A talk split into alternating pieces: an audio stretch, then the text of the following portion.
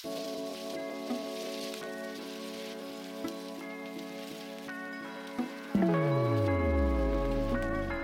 好，欢迎收听由独立媒体报道者直播的 Podcast 的节目《The Real Story》，我是宛如。在这里，我们会透过记者和当事人的声音，告诉你世界上正在发生的重要事情。大家好，我是这次活动的总召，我是 Yuna。那在这边跟大家分享一下，就是为什么我们今天会走到举办游行集会这一步。其实我们当初没有想要举办游行集会的活动，我们是一群民众自发性在。迪卡上面看到说，哎，台湾原来要即将引进印度移工这件事情之后，组成一个匿名的群组，在从中找到一个筹备团体。那其实，在当初的时候，我们有非常的困惑，说，哎，为什么台湾要引进印度移工？我们真的有。我们现在听到的是十二月三号反对增加新移工国团体在凯道举办的集会现场声。那天我也在哦，嗯，大概有百名的参与者，而且是以女性占多数。那我目视了一下，粗估他们的年龄呢，看起来不到三十岁。那不知道你最近也有关注到这样的讨论吗？台湾将引进印度移工。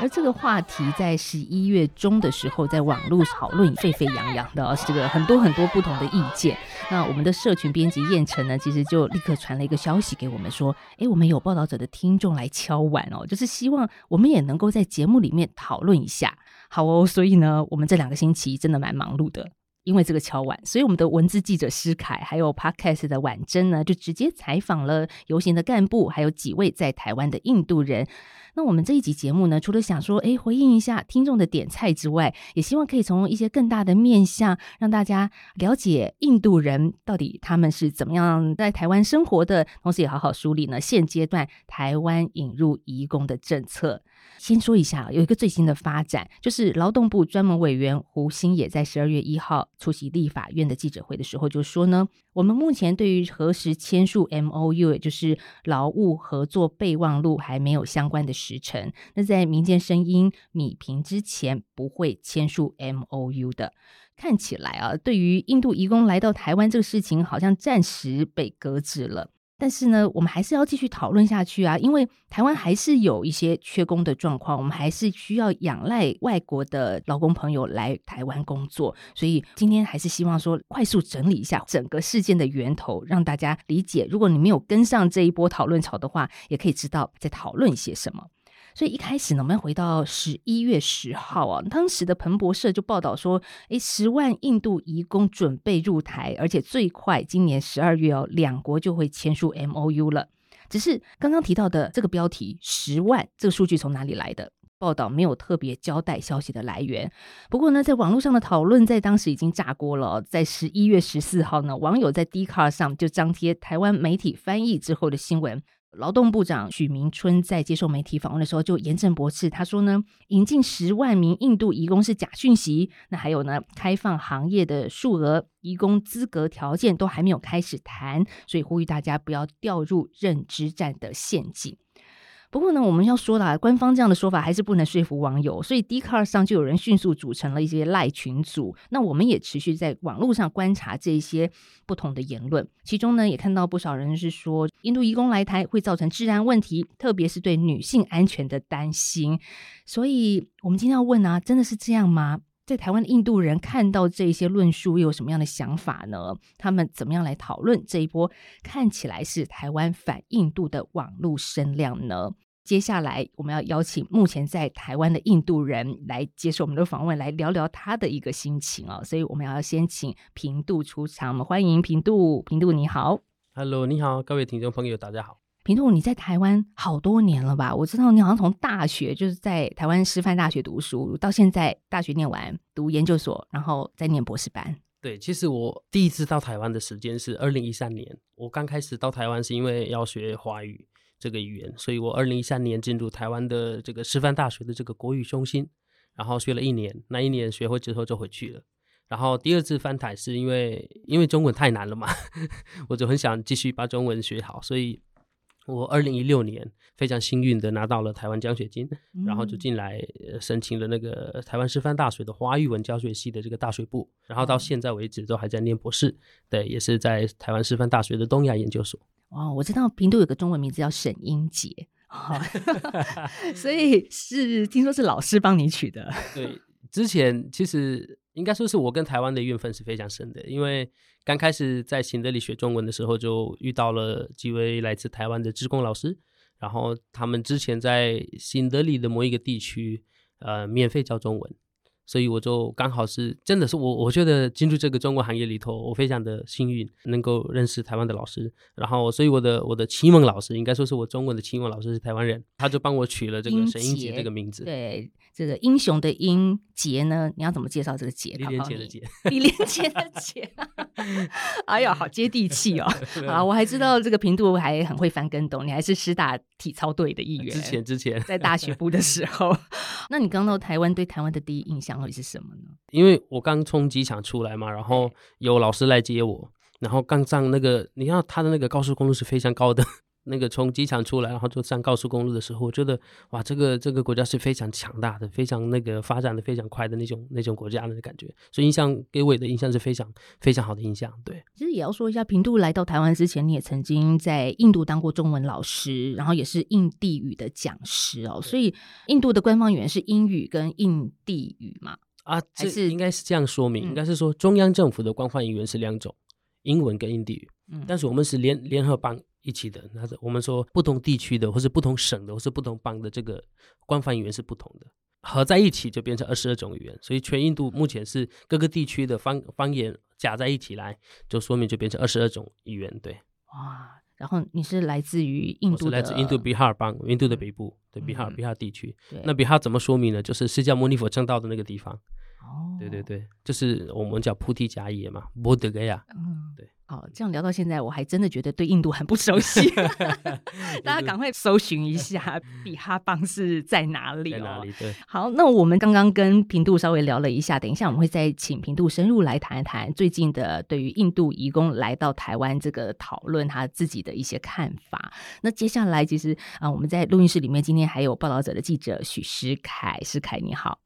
Hello，各位听众朋友们，大家好，我是诗恺。好，其实我们知道施凯之前上 Podcast 是谈军事议题哦，这是大家很喜欢。但是除了这个军事线之外呢，诶移工线也是施凯所关心的哦，所以他的路线非常的广泛。应该说移民工了，因为上次做那个美国收养台湾婴儿的议题，它其实就像移民一样。啊、对对对，那那一篇也是让大家印象很深刻哦。不过施凯，我们今天要谈到的是印度移工引入台湾的这个话题啊。嗯、我们先聊聊你自己哦，对于印度的印象是什么？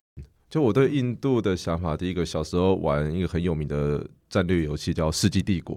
就是从那个时候建立的啊，要不然就是。以前也是大概十几年前吧，在 PTT 上面流行一个印度梗，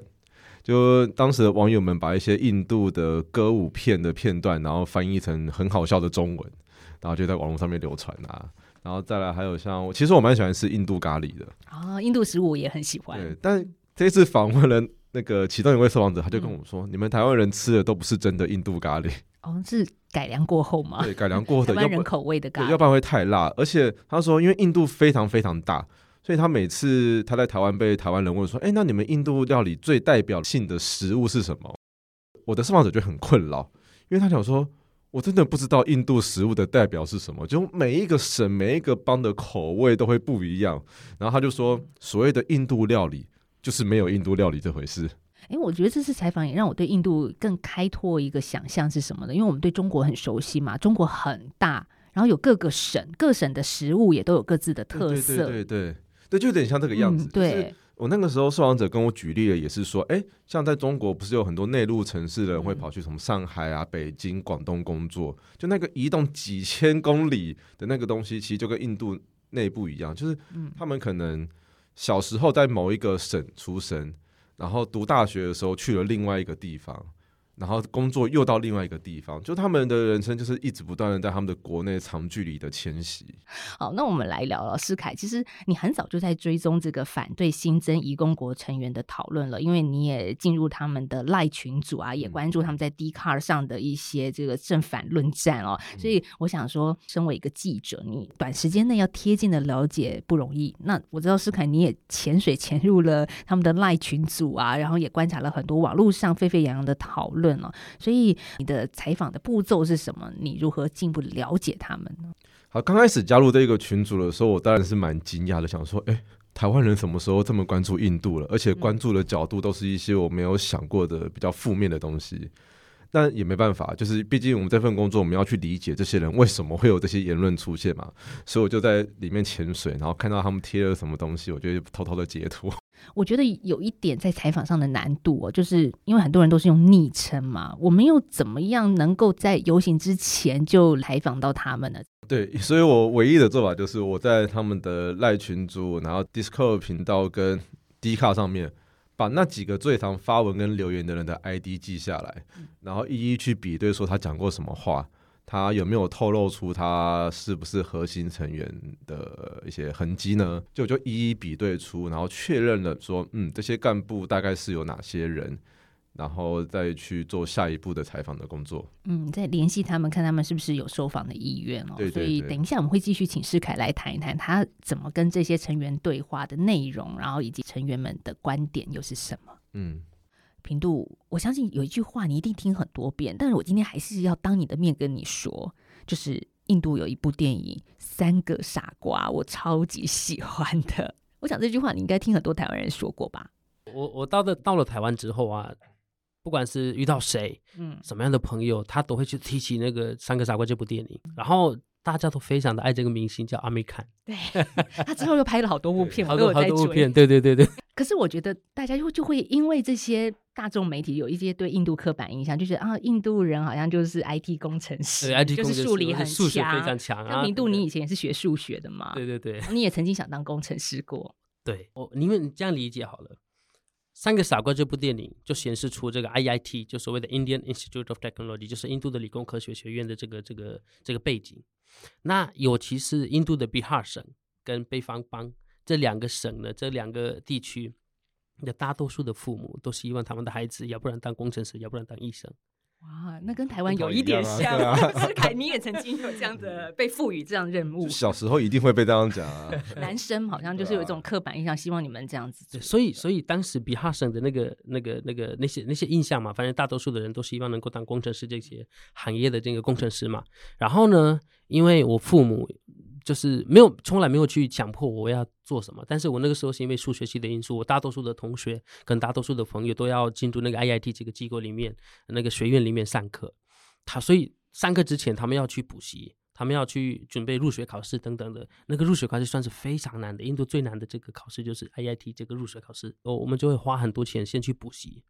我们去某一个地区，比如说拉贾斯坦的那个某一个补习班的一个社群，或是再加上印度比哈省的那个首都或是首府啦，capital，就所谓的 Patna 那个地区的那个、那个、那个一些补习班，那那些补习班呢是。花的费用是非常贵的，但是我面临的问题就是说经济上面的一些问题，我的父母就没办法去支持我这一这个方面，我就想放弃了。其实我们要说，哎，因为平度你算是知识分子嘛，你会有我们这一次讨论当中的所谓的印度蓝领阶级，而且必须因为经济因素到海外去工作的这些朋友吗？嗯、就是你对他们有认识吗？我是来自一个乡下人。然后大多数的朋友呢，或是大多数的一些家庭的那些人员呢，平常都会到比较印度的大都市上班，或是做就是就是那些劳工级别的那些工作。我我认识的那些乡下的朋友，或是他们没有念过书的嘛，他们都会去当一些一些工人工人级别的那些工的那些人员。对，我我很直白的问，因为我们最近在网络上看到有一些人对印度的想象啦，他们没有念太多书，所以呢会造成治安的问题，甚至对女生不礼貌。然后所谓的不礼貌，就是会有性侵的一些状况。这些新闻，你你看到这些讨论，你自己的想法是什么？其实我这些讨论我。我这样去想好了，因为我常常会在某一些大学去讲印度文化的一些课程，他们最后课程之后半后面的半个小时是甚至超过半个小时的那个疑问疑问的时候呢，他们平常会最大的问题就是什么？印度治安问题是不是严重？我们是不是没办法单独出去旅旅游啊？等等。我觉得这种问题的出现，就是说台湾一直都是看到一些负面的消息了，就是这些负面的消息呢，就会让他们一种一种刻板印象，就是印度就是哦，印度男人就是会欺负女孩子，哦，印度男人就是一定对女孩子心，就是会有一种给印度男人的一种，我不知道该怎么讲，就是觉得太可惜了啦，有一点觉得真的会觉得怎么可以这样？印度其实很多东西是好的，你为什么不去看好？然后某一个新闻报道。然后，因为透过那个那个报道，然后去认识整个印度的男人都是如此，整个印度人都是如此，或是印度这个地区都是就是欺负女孩子的一个国家，你不能去那样去判断，我觉得太可惜了。我不是说支持这件事情，你要去看发生这种事情之后呢，印度的人民如何去暴动，所以你要知道，印度人民对这件事情是非常敏感的。我们谁希望一个国家里头出现这种类似的那种案件？我觉得这些都是一个非常黑暗的一个背景啊。嗯，每个国家都会出现这种问题，但是我不能用这个事情来去呃争论这个整个台湾都是如此，或是整个印度都是如此。我觉得我们要我们要去国际观的这个观点去思考这些问题。我补充一下，因为这次我们也访问了在印度住了很多年的一位在香港媒体机构工作过的记者，他就说。其实世界各国，尤其是英文为主西方国家，看待不同的地区的时候，很习惯去套上一个刻板印象，就说印度就是因为曾经有过呃严重的性侵事件，所以他们就会一直强化这样子的印象。那可能台湾就是诈骗跟高科技，那或者说可能以前有一阵子台湾跟韩国也被说成是盗版的输出国。就他说，在大部分的。世界范围的全球媒体里面，都还是会这样不断的去复制彼此的刻板印象，所以其实很多时候，我们对于印度的理解，也都是从已经有刻板印象的英文报道再翻译成中文的，就会造成很多视角上面的混淆，或者说跟当地实际情况有一些距离。像是刚刚平度说的女性团体，或者说印度的民众如何对于这样子的呃犯罪事件感到愤怒，然后上街去游行，那他们修了哪些法？这些东西就是。基本上我们在中文的语境里面很难看到的东西，就跟外国人要看台湾新闻也不会看到说台湾修了什么法一样，只会看到那些。我们也在洗刷诈骗岛的这个对 啊，对啊。或者说以前我们对待愚公就是世界有名的恶劣嘛，那这可能这几年有一些改变，但是国外媒体也不会去追踪这一个新的改变啊。对，大家就是报忧不报喜，我觉得这是一个新闻媒体很常见的现象。对，所以，我们今天也想说，比较全面性的来看待印度人、印度这个国家或印度移工哦。那我们也看到，嗯、在大家讨论印度移工引入台湾的时候，外交部也发了一个声明说，其实印度有。一千八百万名的劳工是到世界各地工作，也包含欧洲啊、美国跟亚洲地区，像比如说杜拜、加拿大跟新加坡。诶，离我们比较近的是新加坡嘛。像斯凯报道里面有一个数据，也是在谈新加坡如何看待印度移工的问题哦。对啊，因为像联合国底下的国际劳工组织，他们在二零一九到二零二零年做过一个调查，那个调查的结果也很吊诡，就是。有大概五成的新加坡民众，他们认为说，来自世界各地的移民移工可能会造成当地犯罪率的上升，但其实他们在去调查说，诶，那新加坡警察的统计数据之后发现，诶，移工的犯罪率其实只有新加坡本地人的大概不到一半而已，就他们发现那个很巨大的认知跟数据间的落差。好，所以诗凯其实很努力的去找出一些实际的数据。让大家能够在我们讨论印度移工引入台湾的时候，可以不要太过于担心哦，因为国际劳工组织也提出说啊，现在没有任何的证据能够反映移民工比当地的公民更容易犯罪。我们用数字来说话，嗯，希望能够缓解一下现在有一些担心印度移工来到台湾之后会发生治安问题的人的一些焦虑了。那我们今天在节目的录音室的。现场访问到的是在台湾的印度留学生平度，呃，那其实呢，诗凯这一次也访问到一位在台湾第一位印度裔的大学生，叫 Priya，他在一九八七年就跟着自己的父亲移居到台湾。在此刻呢，大家很关注的是印度移工来到台湾的这个话题的当下，Priya 他怎么样来看待这个议题在网络上的讨论呢？对他的生活有带来什么样的改变呢？我们来听接下来的一段声音。我先生 share 了一个 article，我就跟我的小孩说：“你你出去小心，嗯，你就不要说你是印度人。我们外国人其实觉得台湾很好，台湾人很友善、很热情、很好客，嗯，很愿意帮助别人。我们以前也跟嗯家里的人这样子说，嗯，所以当看到这样子的反应，觉得我又会有一点嗯。伤心，怎么又回到？”比之前退后，对，那的确印度有发生一些犯罪呢。印度政府跟印度的人民也觉得这件事情很可怕，而且也也抗议了，上街头抗议，就是政府应应该要更保护我们，应该要让女生觉得更安全。所以这个有在做，社会也有在改变，而且我们印度是一个移工出口国嘛，所以。很多地方都有印度的移工，我们我们的人到了那边一定是遵守当地的法律，我们是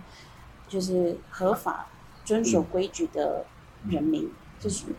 当然会有一点点犯罪，那可是那个不是只有印度人才会有，那个是台湾人也会有犯罪，不管哪一个国家来，西方人也会有犯罪。这个呃歧视的问题，其实其实有一些。目前在大学里面，或是最近大学博士班毕业的学生，有自己碰过，就是有人 comment 说台湾人本来就有歧视，那有人就回答 Yeah, it's true。那可能男生，我觉得男生比较会，印度的男生比较会受到歧视。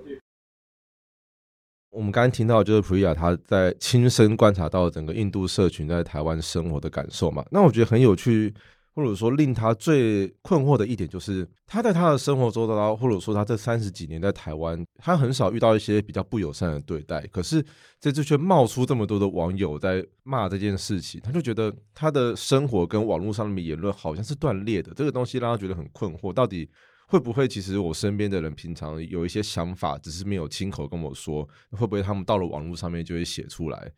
那像这样子的一个矛盾，我觉得可以体现在他刚刚说的男性跟女性不同的感受身上。因为我们还有去访问了另外一位专家，他是在台湾研究了移工跟性别二十几年的一位台大的老师，他叫蓝佩嘉老师。那老师他就说了，世界各国各个族群在面对异族来到我国的这一个状况的时候，很习惯的把男性跟女性分开来，贴上不同的标签。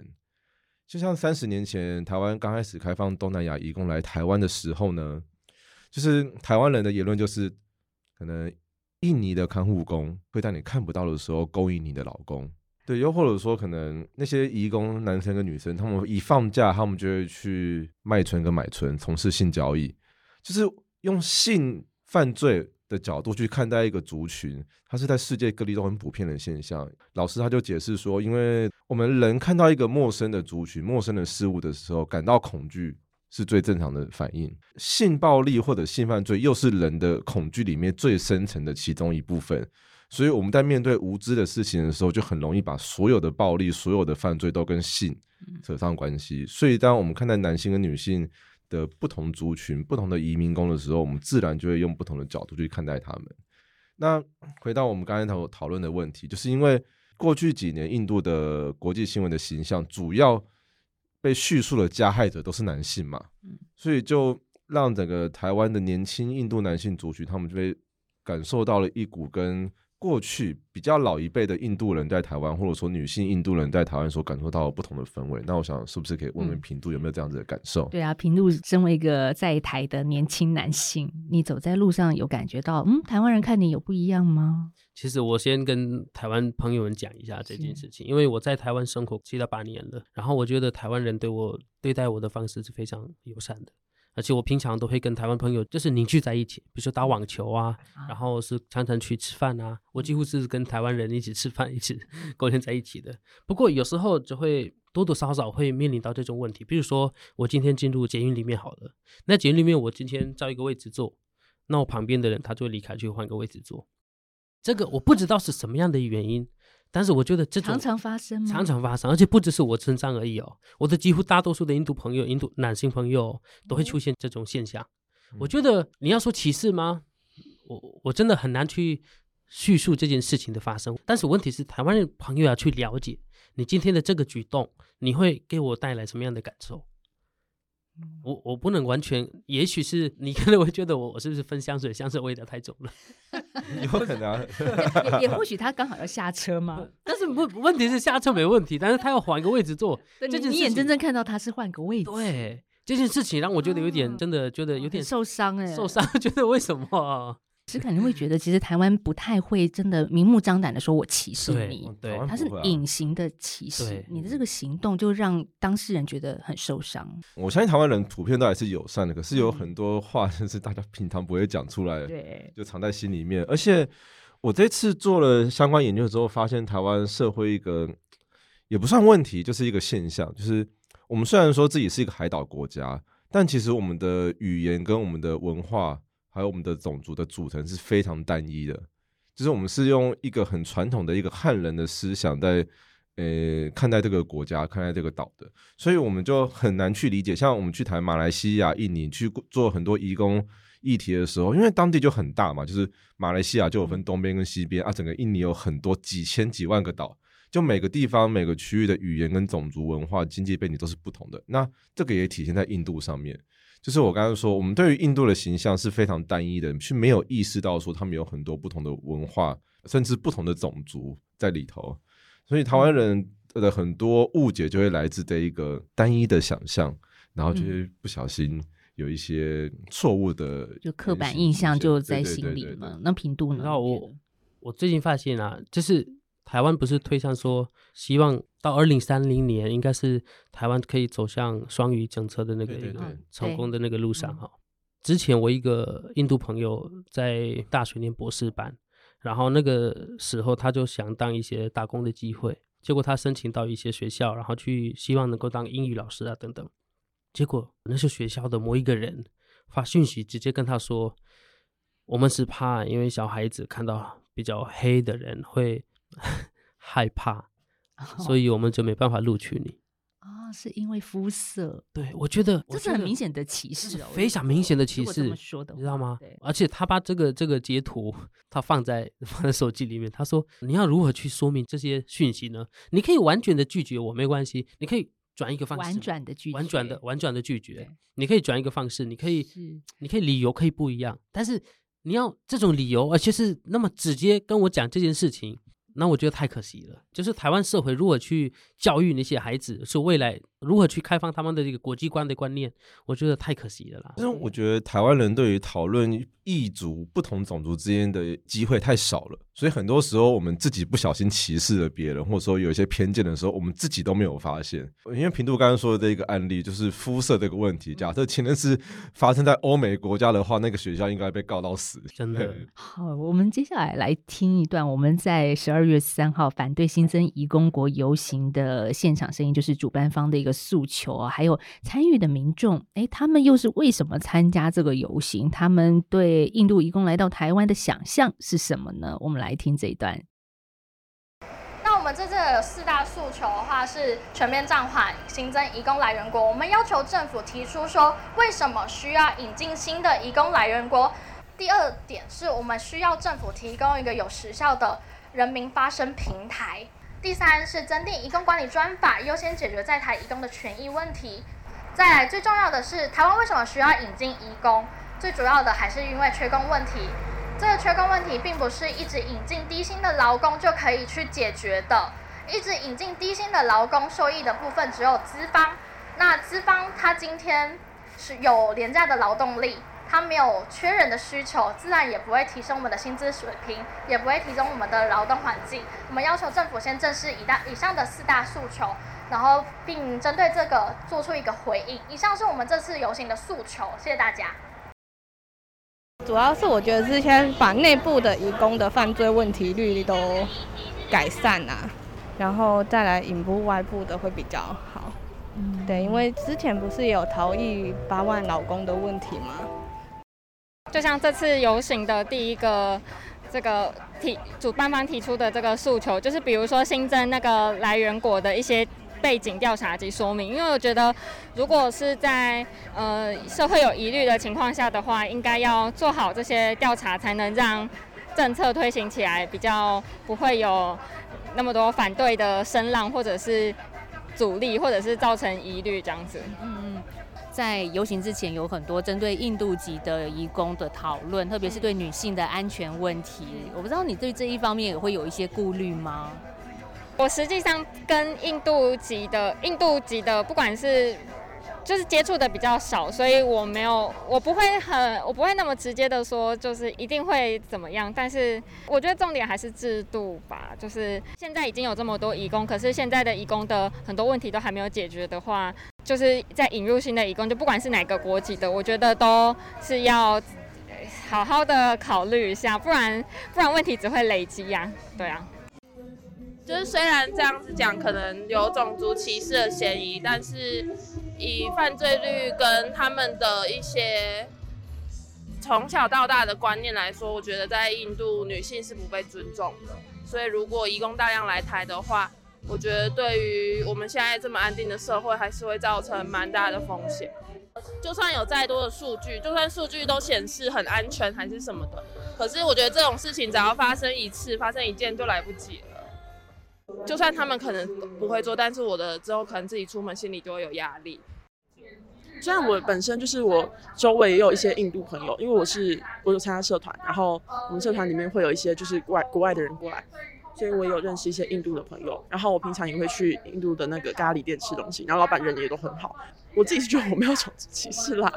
对。但是呢，你只要聊到一一聊到这个东西，不管你有没有，就会被人盯上说你是有。就像我遇到一个印度人，我可以就是。就是正常吧，就是跟讲是跟台湾一样，就像世界世界上各国的人一样，就是把它当成一个人来讲话，一个陌生人，然后跟他讲话。可是你要说的话是一群，然后就是你很明显知道说你们的观念不同，我就觉得有点嗯难。然后另外是我觉得说台湾目前就是对外籍工作者的环境就已经没有很好，所以导致说呃逃逸的逃逸，对，是非法的移工很多。对，那我觉得说，在这种情况下，还要再引进更多的外籍劳力的话，我觉得是一个有点不太不切实际的方案。因为应首先应该先要先是改变的是，呃，我们对外籍工作者的一些法案制度跟呃，他们在这里环境也没有很好。对，所以说我觉得这一步可能要等到什么东西都确定好之后再做。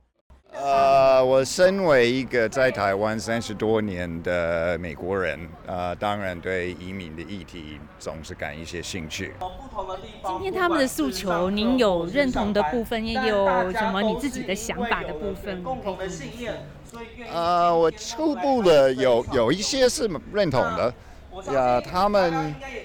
他们好像觉得说，我们还没有看到评估报告，是一个透明，政府应该要透明。呃，这个我认同。另外一点是，当然，呃，移工在台湾已经三十几年了，的确可能是对工资啊、薪水有一些压低的影响，所以的确我觉得应该是关心。呃，另外一点，我觉得。我有注意到，他们好像对呃所谓的失联移工、逃跑移工，呃感到很不安心，好像对犯罪呃很担心，也提到毒品啊什么的。那这个事情呃好像如果我没有记错的话，移工在台湾的犯罪几率是比一般的民众还低。那我有一点不知道他们在担心什么啊。呃不过基本上，我觉得他们是一对，我没想到是这么年轻。我觉得好像真的有其人啊，不是网络上呃完全是发明出来的。他们好像有一些感动，有一些想法，我觉得是很好。我觉得是公民的表现，很正常，对。这段声音呢，是我在十二月三号到集会游行的现场随机访问到参与民众的心声，大家可以感受得出来，每个人都有自己担心的那一部分，或者是希望或期待政府能够再多做多努力沟通的地方哦。所以这也让我想到，我们在进行新增移工国这样子的一个主题议题的访谈的时候呢，也有学者告诉我们说，其实政府在这一次是第一时间就反驳说，嗯，这些人是在网络上散布假讯息，这是一个认知战。但是学者认为，政府没有体认到台湾民间的社会仍然是存在着一些歧见或者是担心，而这也是未来要多做沟通的地方，责无旁贷的一个责任了。好，那接下来我想请世凯延续这样子的话题哦。你在集会之前就已经采访到了这次核心的干部们，你在跟他们对话过程当中感受到了是什么？他们是一群什么样的年轻人呢？好，其实我一开始我也是有点阴谋论的，想说，哎，后面有没有什么一些商业利益或者说政治利益在操作？但后来我找了半天之后，就是嗯，看不太到这样的一个痕迹，所以这些嗯组成游行的干部们，他们真的应该都是素人。嗯，他们的背景是一般上班族、学生这一类的嘛？对啊，对，他们其实普遍都蛮年轻的，大概我想平均应该是在三十岁以下。那他们是一个非常所谓的去中心化的一个组织，就是。他们平常在联络彼此的时候，都是用网络上面的 ID。那甚至是，嗯，我跟婉珍采访他们的那一天，他们的团队几个成员才第一次在现实中见面。所以这就跟我们传统面对一个社会运动、面对一个社会议题是很不一样的想象。所以这就造就了一个我们在书写或者说在整理这件事情遇到很困难的地方，就是说他们的四大诉求是他们的这个游行主办单位他们梳理出来的一些问题。但广大的网友们，他们不一定有这样子的时间去理解这个议题后面的复杂性嘛。就游行的主办单位，他们觉得说，哎，他们一开始当然是对印度移工来台有一些疑虑，但后来发现说是整个台湾的劳动环境，不管是本地劳工也好，或者说是现有的东南亚移工也好，都有必须要被解决的地方，所以他们提出了这样子的诉求。那可是其他网友们就是。对于整个印度或者对于整个东南亚移工的不好的言论，其实在网络上面流传还是蛮严重的。那我们就是要想办法去整理这中间的一些落差了。嗯，所以厘清一下，他们这些核心干部跟我们在网络上所看到的这些比较激烈式的言论、偏激型的言论是不同群的人。不对，我觉得核心的干部们，他们就毕竟要办游行，他们还是要去了解一些东西，所以他们在了解的过程中有稍微的去。就是跟那些网友们的意见产生了不一样的地方，就例如说刚刚提到那个社会安全这一项，就社会安全它的前提就是说，诶，移工来了，我们的社会会不安全，所以我们必须要去维护我们原本的安全嘛。它前提是我们先对另外一个族群产生了一些偏见，就他们很多个群组里面对于这件事情，当时我看他们在网络上面吵的是蛮激烈的。就他们连就是要不要把这样一个可能会有争议性的诉求放进去，他们不同派的网友们，甚至是干部们对网友们看起来也都是讨论了很久才定掉后来的这几个诉求。但我们去访问那个核心干部说：“哎，那网友们说的这些带有歧视意味的话，你们怎么看待？”对，他们干部们就说：“哎，他们只能代表他们自己发声，因为他们认为说这整件事情就是一个去中心化的组成，所以。”干部 A 没办法为干部 B 发声，那干部 C 也不代表网友们的意见。那当然，这会有几个问题。我第一个我就想说，那你们都是匿名，你都已经站出来做一个政治性的集会的时候，你选择用匿名的方式面对这个社会，它的公信力当然是会被受到质疑的。听你跟婉珍的采访之后，我听到这些干部们，他们很强调自己对于反印度这件事情很感冒，就是他们不是特别针对印度这个国家，而是针对台湾到底要不要再新增新的移工国而提出一个更大的一个想象。嗯，他们的组成里面很多是对于现况不满意的年轻人，就是嗯，因为我对于现在的劳动环境感到不满，所以我会把移工。当成是会影响到、会拖垮我的劳动环境的一个因子，这个其实也是三十年前我们开放东南亚移工的时候就已经面临过的问题。是指说拉低现在年轻人的薪资吗？还是？呃、就例如说啊，老板们就请移工就好，那本地劳工的薪资就不会改善啊、哦、啊！大家都来抢这些工作的话，那我们就会失业啊。三十年前是这样讲的啦，嗯、但经过了这三十年，我们发现有很多的 误解，后来是没有实现的嘛。那只是我觉得每一代的年轻人。都会有每一代的人他们的焦虑，这个焦虑就会很常用一些重复的形式出现。那些形式就是对于外族的排斥，对于不同族群的劳工的一些误解。就是那个游行的主办单位，他们的成员就有说，只要提升台湾本地劳工的薪资，那些缺工的工作就会有人去做了。但其实从数据上面来看，它是一个很很矛盾的现象。就是我们去比对劳动部在二零。二二年跟二零一二年，就是十年间的呃缺工的数据嘛，就很明显的发现说，台湾的确是处于一个劳动力非常非常快速的在削减的一个状况底下，所以有很多时候真的是，即使你薪水变高了，但职缺就是没有人可以去做，那这个时候要怎么办？像这样的焦虑，就是我刚才说的，他们对于劳动条件的不满，很难去联想到说整个国家面临的一个结构性的问题，因为个人与结构的感受通常是分开来看的，所以他们才会认为说引进新的移工是让政府开脱没有去解决年轻人劳动条件的一个借口，所以他们反对所有的移工新增移工国出现。也要替这个团体说一句话了，他们其实也关注到在台湾移工的劳动权的部分啊，被呃不管是剥削啊，还是中介费的问题啊，这也是他们所关注的诉求之一吧。就我刚才一直不断强调说，我们虽然会去检视他们的诉求，但其实我们也可以感受到他们核心的这群干部，他们是认真的想要去做一些事情的。就动机有可能是一时的误会，或者说一个愤怒，可是他们后续所提出来的一些东西，我相信的确趁着这一次的机会，点出了既有移工政策的困境。对，那请教平度了，在你自己的朋友圈里面，又是怎么样来看台湾这次的讨论呢？其实我的朋友圈里头的台湾朋友都非常的支持这一点。哦，就说：“哎，平度，你那个很多朋友要进来台湾呢。”那那他在我面前讲的这句话，跟背后有没有什么？反对这件事情的发生，或是反对这个印度移民进台湾的这件事情，我就不知道。但是从他的说法，他觉得，哎，你有同伴，更多的朋友，更多的朋友，然后非常欢迎哦。哦我们我们都很友善哦，我们都会对你，你们不要一直关关注这个这个网友那边的那些、哦、那些讯息啊等等。所以我觉得突然就有一个一个一波进来，什么说我们要反对你们印度人啊怎样子？我觉得突然就会觉得为什么会这样？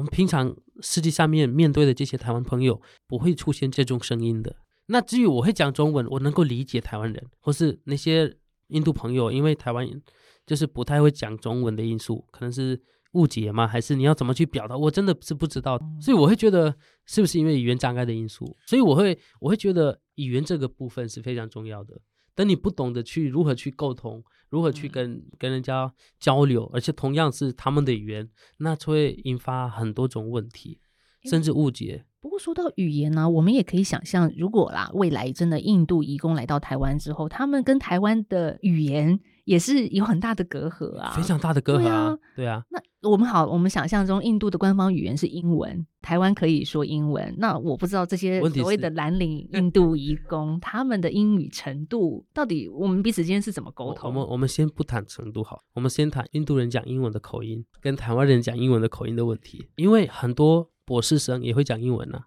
嗯，但是他刚到台湾的时候讲的英文，台湾人听不懂。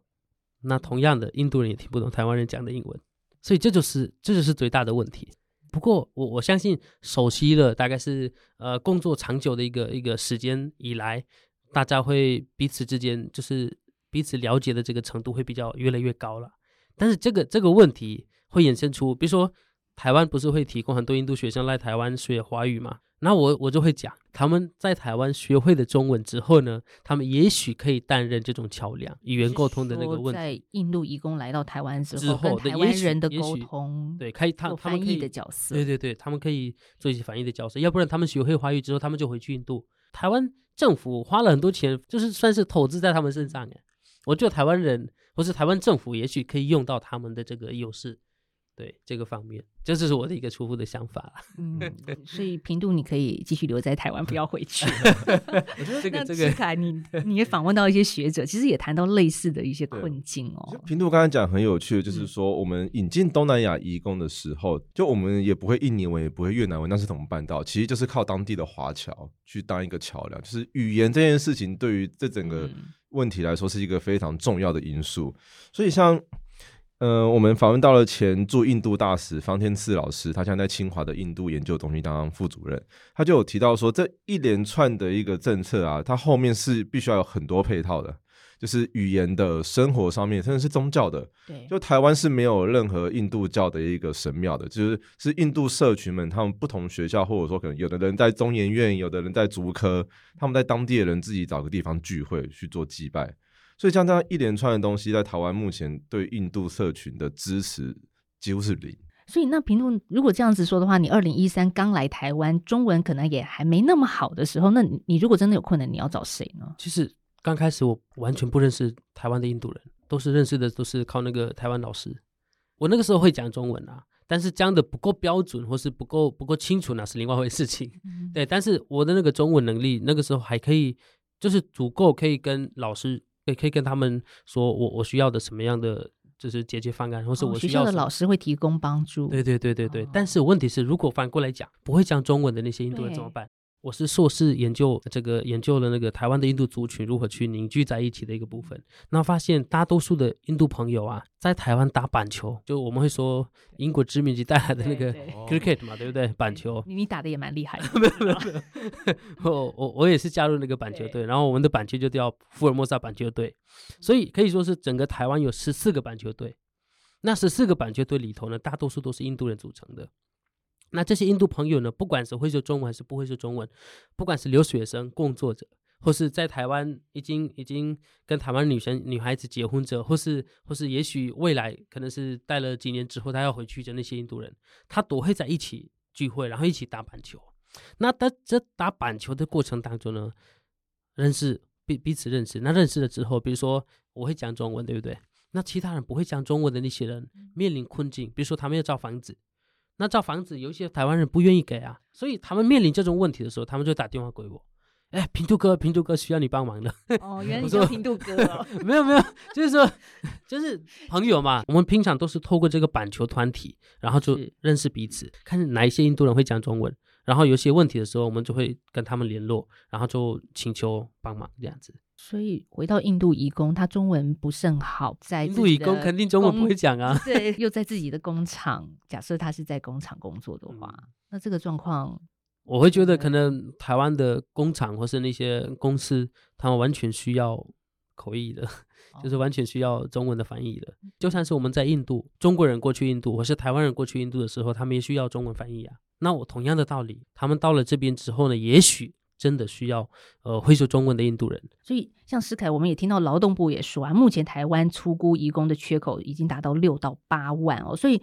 未来是不是要新增一个国家，或者是那个新增国是印度呢？可能我们现在就是一个进行式，或者是在讨论的阶段。但学者们怎么样看这件事？我们必须要有一些关心，或者是心理准备。刚刚王林吴说的没错，就是目前劳动部他并没有对签 NOU 这件事情订立一个明确的时程，所以现在这个阶段就是我们要去进行一个社会讨论的时候。就学者们就有提到说，刚刚平度也说的，语言、饮食、宗教啊，他们就是印度人，他们如果要聚会的话，都是在不同地区的人自己想办法找个时间、找个地点去做一些祭拜。就这一连串的东西，因为过去三十年前东南亚。移工来台湾的时候，我们花了三十年慢慢建立起来，接受东南亚移工的存在也好，台湾社会是走过很长的一段路去让这件事情变得比较好一点的。所以现在印度就有点像是从零开始，就学者专家们他们一方面就担心说我们的脚步会不会太慢，那可一方面他们又乐观的觉得说，那现在会不会是一个拉近距离的一个起点呢？就大家都是忧喜参半的去看待这件事情。是耶，台湾跟印度距离感觉很遥远。这个感觉是什么？我们心理距离很遥远，但是我们要说，印度也确实是个大国，因为它有十四亿的人口，面积相当于九十一个台湾大。像我知道平度，你的家乡好像就差不多跟 台湾差不多，差不多，整个比哈尔省跟这个整个整个台湾其实差不多大。经过这次事件之后，平度你怎么样来看待台湾？会不会有一些不一样呢？像这样子的讨论，可能对印度有偏见、污名化的一些言论，你看待台湾的方式会不一样了吗？我会觉得这次的讨论会带给我，我觉得一个作为一个国家，或是作为一个社会，这种的讨论就是带来一个正面的思想，或是正面的一些意义上面的一些一些，它的意义就会更更重大。为什么是这样讲呢？是因为我觉得没有这种的意义，或是没有这种的讨论，台湾的学者、台湾的政府完全不知道台湾对印度的认识多少。那也也给我一个非常大的一个启发，就是说我要更积极一点，我要更积极的去跟台湾社会说明印度的印度到底好，印度为什么会变成是一个那么大的国家，而且也是经济经济方面算是前五名的国家。然后印度如何去跟台湾交流？我觉得这种这种的这个讨论呢，我希望是给台湾社会带来一个非常非常非常 positive，我是非常正面的一些正向的一个一个一个结果啦。然后我希望进一步的去探讨台湾跟印度之间的一个友好的关系。听到负面不舒服的，你也觉得、OK？我觉得 OK 啊，因为负面你要讲出来，对不对？不管是台湾政府，是我们不管是作为印度人，我们才能更清楚的去了解台湾社会的需求，台湾社会到底如何去看待我们。我们印度人经常会说，出国的印度人都是印度的大使的概念，因为你你所做的事情就是代表整个印度的一个概念。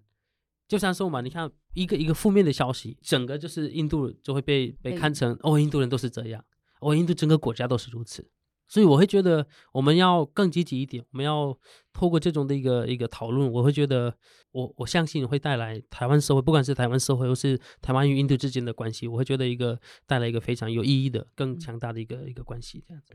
对，我记得诗凯你的报道里面有讲到说，像蓝佩嘉老师就讲，没有人想出国当义工是为了犯罪而去，对对对，对不对？大家就是。为了赚钱，为了经济因素，让家里更好嘛？那谁要去国外？因为我要犯罪，所以我去国外呢？对啊，这是很奇怪。其实引入印度移工的讨论呢，也早就不是新闻了，因为我们看到过去资料嘛，早在二零一七年，当时的驻印度代表，现任的外交部次长田中光，就在接受印度媒体访问的时候，就透露说，台湾、印度正在协商。移工引进的事宜，那所以也就是说，这件事讨论很久了。所以，我们面对未来印度移工可能要进入台湾的问题，那学者提醒我们说，印度的文化、语言、宗教习俗都很多元，在引入之前，我们得要有一些准备。所以也因为这一次啦，像平度所说的，有很多的讨论浮出了台面。在现在，当然有正反不同意见，也是一个契机，就是让台湾社会更加理解这一群印度人，不管他是已经在台湾求学、工作、定居的印度人，还是未来可能会来到台湾的印度朋友们，那移工的议题一直是我们报道者所关心的哦，所以我们也希望呢，未来还有机会在 Podcast 里面可以再多谈一些。当然，我们要谢谢。听众这一次的点菜啊，虽然呃还蛮辛苦的，因为诗凯跟婉珍呢已经忙了两个礼拜了，不眠不休在进行这方面的采访。那大家也可以看到呢，我们的文字报道，诗凯的文字报道也已经上网了，欢迎大家呢有兴趣可以上去再多看一些更细部的内容。那如果大家有其他的点菜呢，也欢迎你提供给我们你想听到的议题，写信或私讯给我们。我们今天要谢谢两位受访者，一位是平度，另外一位是石凯，谢谢。谢谢两位，谢谢大家，谢谢大家，感谢。今天谈了蛮多的，除了印度移工来到台湾这个讨论之外呢，还有另外一个我印象非常深刻，就是平度在描述他自己做捷运所感受到台湾人对他的一种隐形的歧视感，让他很不舒服。所以我也在检讨自己啊，就是说下次啊，如果真的有机会。捷运上遇到印度朋友的时候，就大方的坐在他旁边，或者是当印度朋友坐在我隔壁的时候，我想我应该不会换位置，还会跟他打声招呼，多聊一些吧。不知道正在听这一期节目的你是哪一段让你很有感呢？也欢迎你可以来信告诉我们。如果你喜欢这一集节目，或者觉得这期节目对你有所帮助的话，希望你可以分享给更多人知道。当然，你可以到 Sound App 或者是报道者的官网捐款给我们。谢谢你的收听喽，我是宛如，下次再聊，拜拜。